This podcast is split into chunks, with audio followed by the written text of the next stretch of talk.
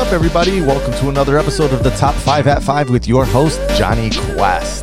Today is Thursday, August 20th. Here's what you missed while you were probably still waiting on yesterday's episode to show up. All right, so on Tuesday evening, the DNC, it was kind of weak. The biggest controversy was all the Republicans that kept coming on to support Biden and the fact that nobody really watches these things. So it came as a shocker to many to see Alexandria Ocasio-Cortez, aka AOC, nominating Bernie Sanders for president. But you see, if you weren't aware, that's just protocol since he had so many delegates that he had won and never really relinquished. He wasn't trying to contest the convention this time around, but he did want his influence to help push the Biden campaign further to the left. So yeah, that happened. And then Joe was officially nominated the Democratic candidate. Then Joe's wife, Dr. Jill, did her speech and gave us all more of an insight into Biden's personal life. Now, yesterday, the bigger guns came out. Hillary spoke. Can she finally go away after this? And then Obama spoke and really shut the house down with an incredible speech. I mean, I really love his inflection and his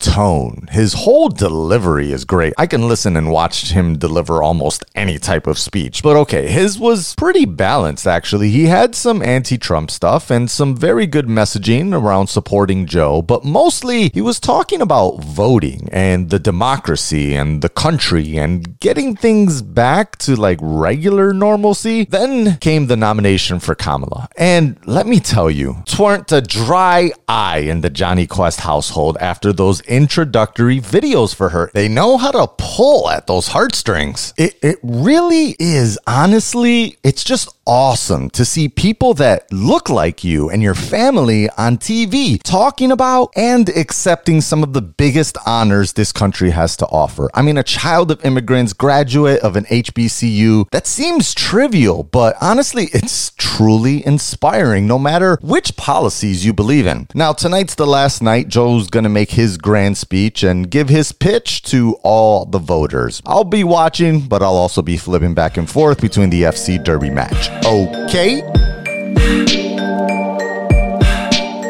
Do you guys remember Steve Bannon? Yeah, that really frumpy looking white nationalist that used to run the Breitbart website before getting hired to become Trump's campaign manager through most of the 2016 election.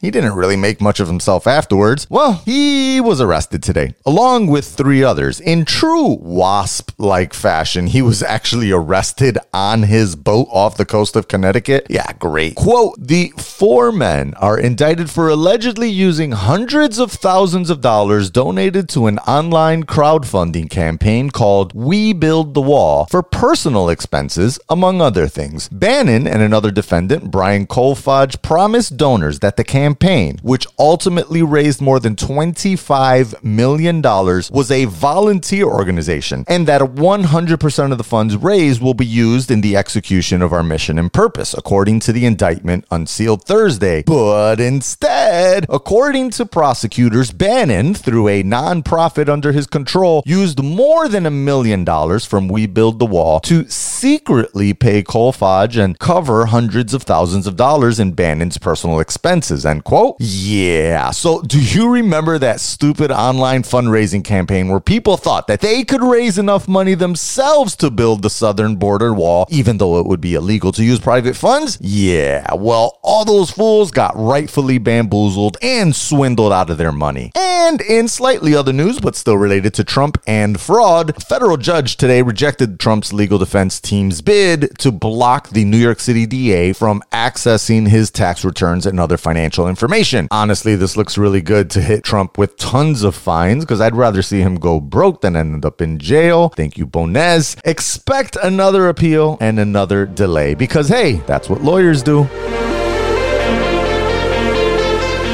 All right, here's a wild story out of the country of Mali, which, if you're not familiar with, is a country in West Africa, formerly colonized by the French, but independence is around 1960. So on Tuesday, after a couple years of frustration and protesting and allegations of corruption and false elections, the military took it upon themselves and forced a coup of the president's office. Quote, in a televised address, Mali's president Ibrahim Boubacar Keita resigned and said he was also dissolving the government and parliament. parliament, adding, "I want no blood to be spilled to keep me in power." He and Prime Minister Bouboune Cissé were taken to a military camp near the capital, drawing international condemnation. A spokesman for the soldiers called for a civil political transition leading to credible general elections. Now, it remains unclear who began the mutiny, how many soldiers took part, or who will now take charge, end quote. The UN Security Council is supposed to meet and discuss the latest developments. Now, France, who as their former overlords feel like they still have some say in what happens there, condemned the action and urged soldiers to return to base. Although, to be fair, France does still have a lot of troops in the region helping to fight off al-Qaeda and other insurgents. And that's why this is a big deal, because there are many, many terrorist camps north of Mali, and fighting them off has now been kind of dormant. Not to mention, there's about 10,000 UN peacekeepers in the area as well. Our hearts are with the Mali people. We'll see what happens next.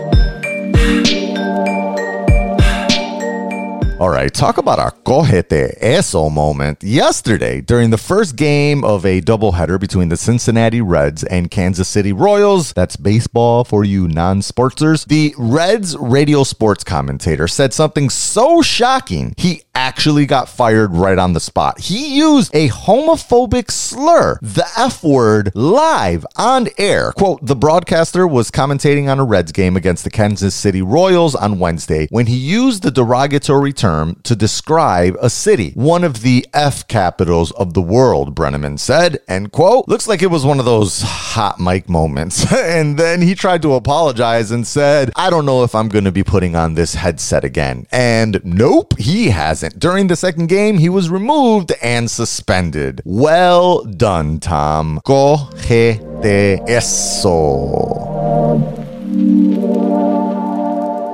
And finally, this was an interesting story I read. Apparently, this is a real thing, at least in the tri-state area. People are renting out their backyard pools by the hour and making bank. Yeah, this one guy is charging $90 an hour and has booked $10,000 worth of rentals in a single week. There's this app called Swimply. It's like swim and simply mashed together. Good job there. Quote, "With area beaches limiting parking lot capacities to 50%, public pools enforcing social distancing strategies, and a shortage of above-ground pools available for purchase, many would-be waiters have been hunting for a way to get wet this summer, no matter the cost. On Swimply, which launched last year, pool rentals cost anywhere from $45 to $125 an hour, plus fees for additional guests. Owner Melissa Riley charges $125 an hour for her Islip, New York pool, which is tricked out with a waterfall, diving board, fire pit, bar area, and comfy shaded chase lounges. Quote, "Ever since COVID hit, we have people requesting the pool 7 days a week," said the mom of four, whose customers are Manhattanites driving 2 hours from the city for an aquatic escape, end quote. Okay, only thing I'm asking is, how much is the disinfectant team charging for daily visits? When does this kick off in Chi-Lai, New York? And what happens when your visitors inevitably pee in the pool? You know it's gonna happen.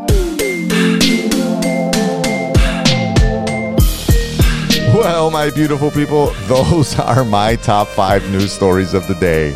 So, yeah, if you made it this far, you're probably wondering what happened to yesterday's show. And listen, as much as I try to get these things out every day, remember, I have a main job, and this is a passion project for now. But I still apologize for those looking to find something new yesterday. But hey, in bonus news, congrats to Apple for crossing the $2 trillion mark. That's right. Yesterday, they crossed that threshold and are now the most valuable company in history, yet again, just 1 year after crossing that $1 trillion mark. Now they're worth $2, which is kind of wild considering that a million people filed for unemployment just again this past week. I mean, the stock market is a beast I'll continue to argue with. Anyways, if you use Adobe Lightroom on your iPhone or iPad, do not update. Turn automatic updates off. Looks like they published an update that inadvertently deleted all of your photos in the Lightroom app. Not on your phone, but in the Lightroom app. Adobe says there's no way to get them back. So, yeah, that sucks. And looks like Trump called for the boycott of Goodyear tires after seeing this meme posted online that looked like Goodyear wasn't allowing their employees to wear MAGA hats at work. Yeah, That makes sense. Boycott an American company over something political. Sounds very Republican-like. By the way, Goodyear came out and said that image was not made by corporate. So yeah, not an official policy. Good job jumping the gun there, Mr. President. Really got my faith in you to make the right public decisions. Anyways, listen, it's the start of the freaking weekend, y'all. You put in that work this week, make sure it counts this weekend. And as always, remember, stay focused, proud, and dedicated. Dodge the rest. Catch up with Quest. I got you with the news.